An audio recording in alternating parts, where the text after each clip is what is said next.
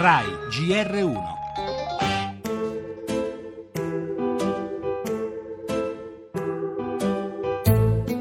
Battuta d'arresto per il PIL italiano. Nel secondo trimestre di quest'anno nessuna variazione nella ricchezza del paese. Una nota del Tesoro dice che la crescita è fragile ma i conti pubblici restano sotto controllo.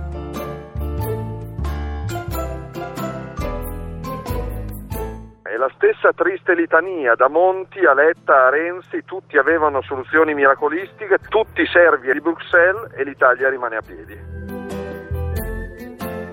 A differenza degli altri paesi, in Italia creiamo molta più occupazione, 600.000 posti di lavoro in più, di cui 400.000 a tempo indeterminato.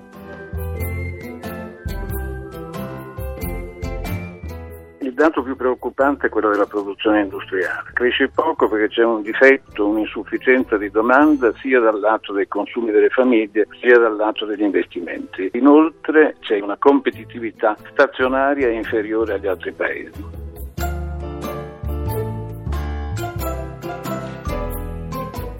Dunque lo stallo dell'economia italiana è certificato, anche perché i dati Istat sul PIL arrivano insieme a quelli di Banca Italia sul debito pubblico in aumento, senza dimenticare i numeri negativi di giovedì sull'inflazione più 0,2% e sulle esportazioni meno 0,4%. Una battuta d'arresto che potrebbe comportare aggiustamenti nella prossima manovra di bilancio. Il rallentamento però non è una sorpresa per il Ministero dell'Economia che sottolinea come la frenata globale fosse già nota e anche per il responsabile economico del PD, Filippo Taddei, la rotta del governo è quella giusta, visti i progressi sul fronte lavoro.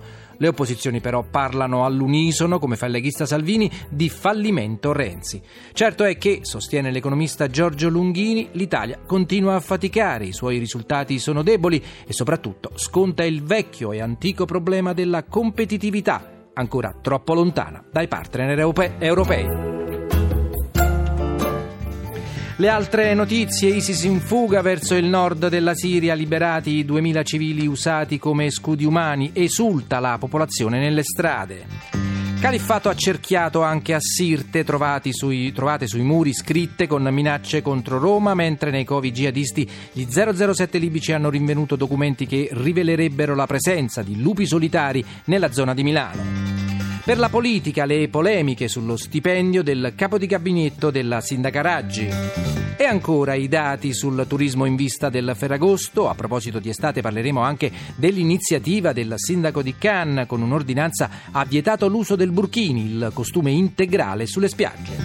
E infine i 90 anni di Fidel Castro, Cuba in festa e per i Giochi Olimpici le ultime medaglie italiane a Rio.